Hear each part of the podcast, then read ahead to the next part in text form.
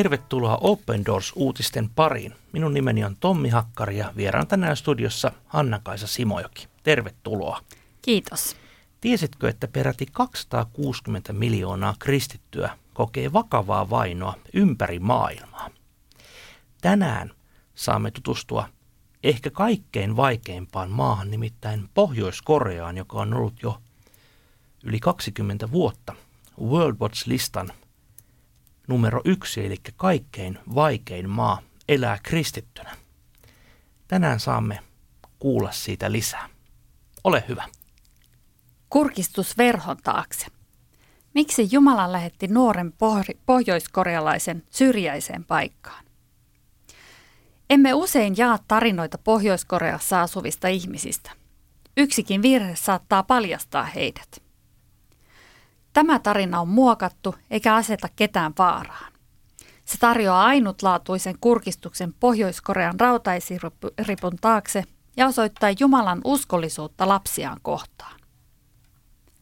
Pohjois-Korean hallitus lähetti nuoren kristityn miehen Jong Sikin erääseen syrjäiseen kylään. Se ei ollut rangaistus hänen piilossa pitämänsä uskon tähden. Se vain tapahtui. Hän joutui kurjiin olosuhteisiin, ilman perhettä ja kristittyjen yhteyttä.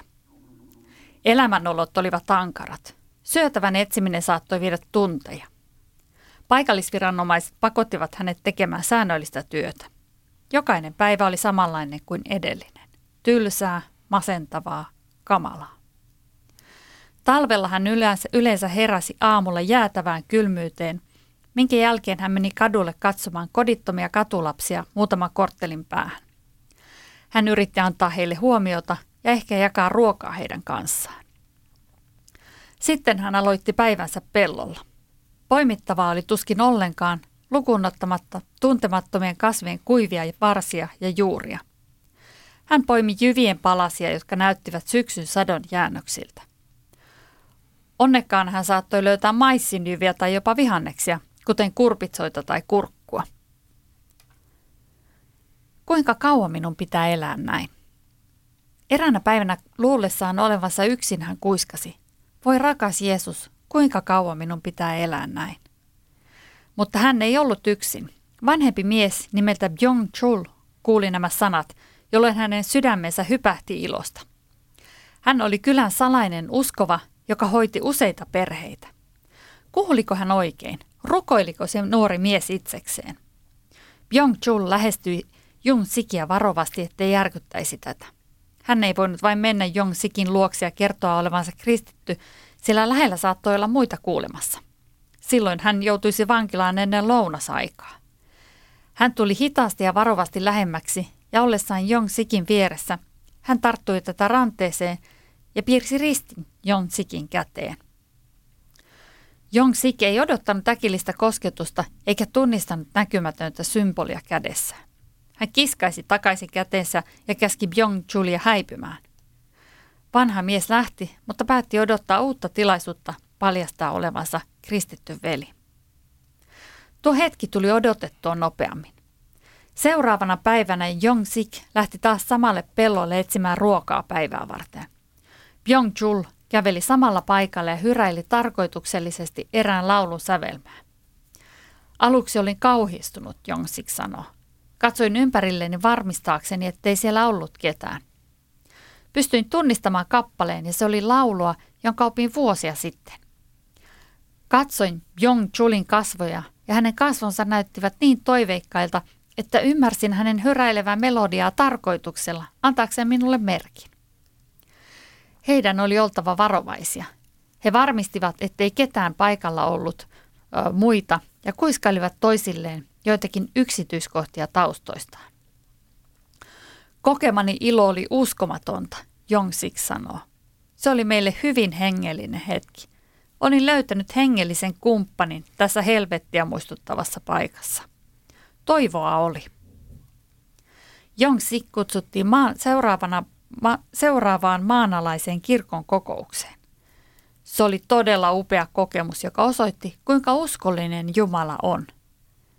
Masennuksen huokaukset olivat poissa ja toiveikkaat rukoukset olivat huulillani. Byung-chul oli palvellut Herraa vuosikymmeneen ajan tässä syrjäisessä kylässä. Hän oli salaisten uskovien hengellinen johtaja ja auttoi myös muita kyläläisiä lääketieteellisillä taidoillaan ilmaiseksi. Se itsessään herätti alueella paljon epäilyksiä. Miksi kukaan auttaisi toista kysymättä jotain vastineeksi?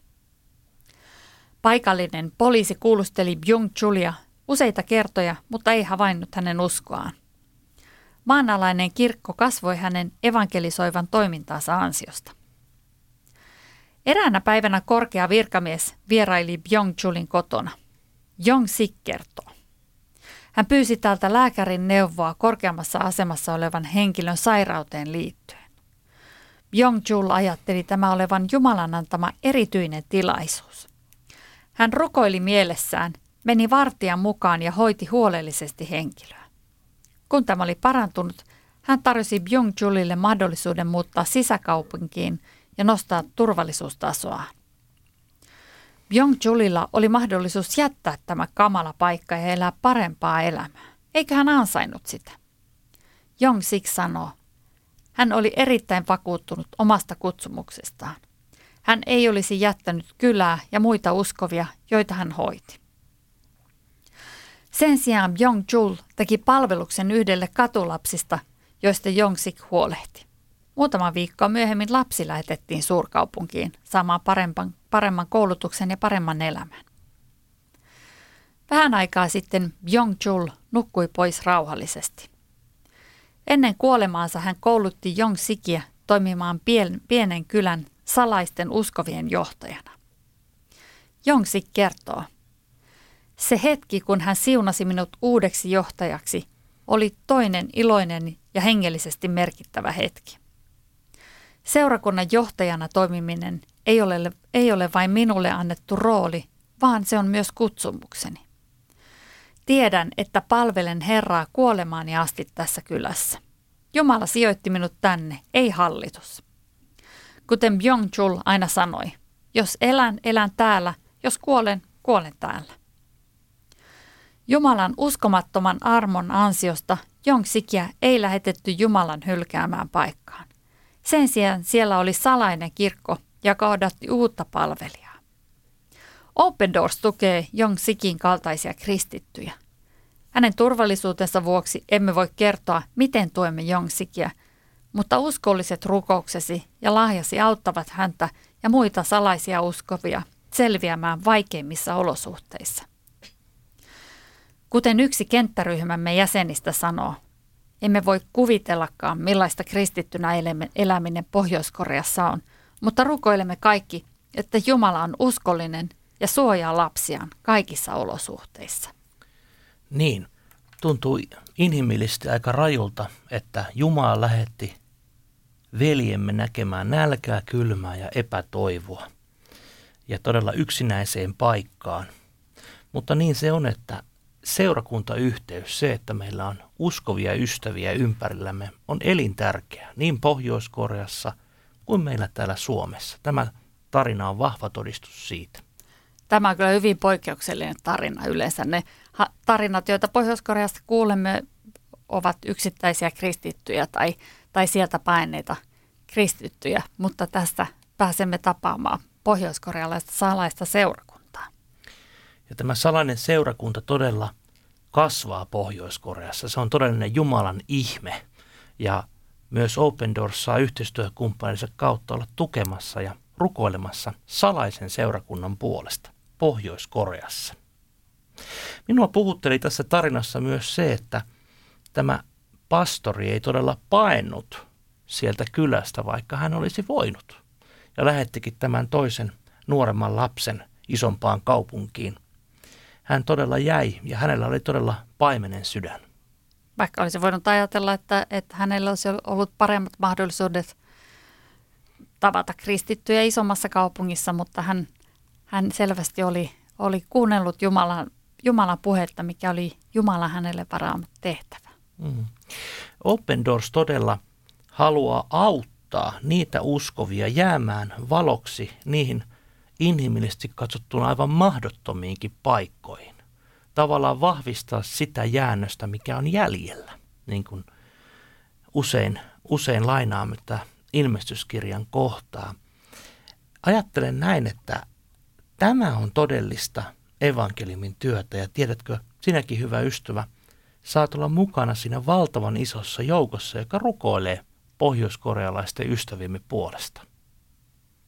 Ja vaikka työ siellä on hyvin, hyvin salaista turvallisuussyistä, niin, niin se on, se on muuten kuitenkin aika monipuolista, että siellä on, on kristityillä ja ihmisillä monenlaisia maallisia tarpeita ja hätää ja, ja sitten myös, myös hengellistä kirjallisuutta ja muuta opetusta siellä jaetaan.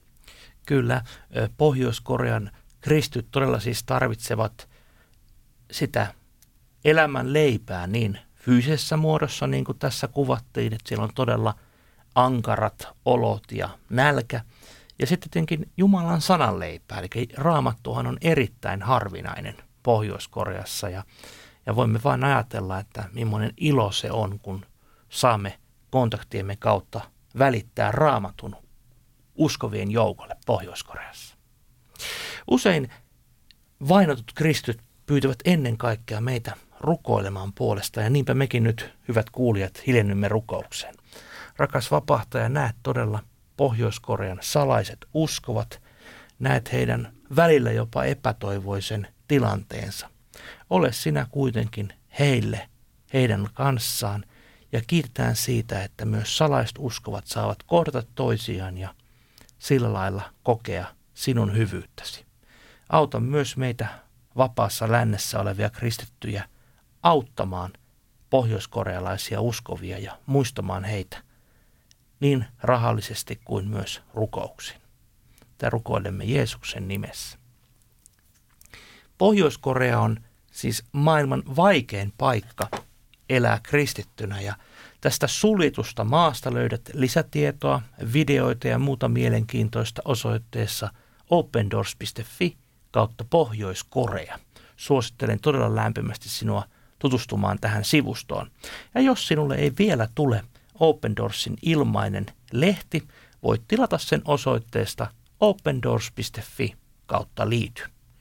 Kuulemiin.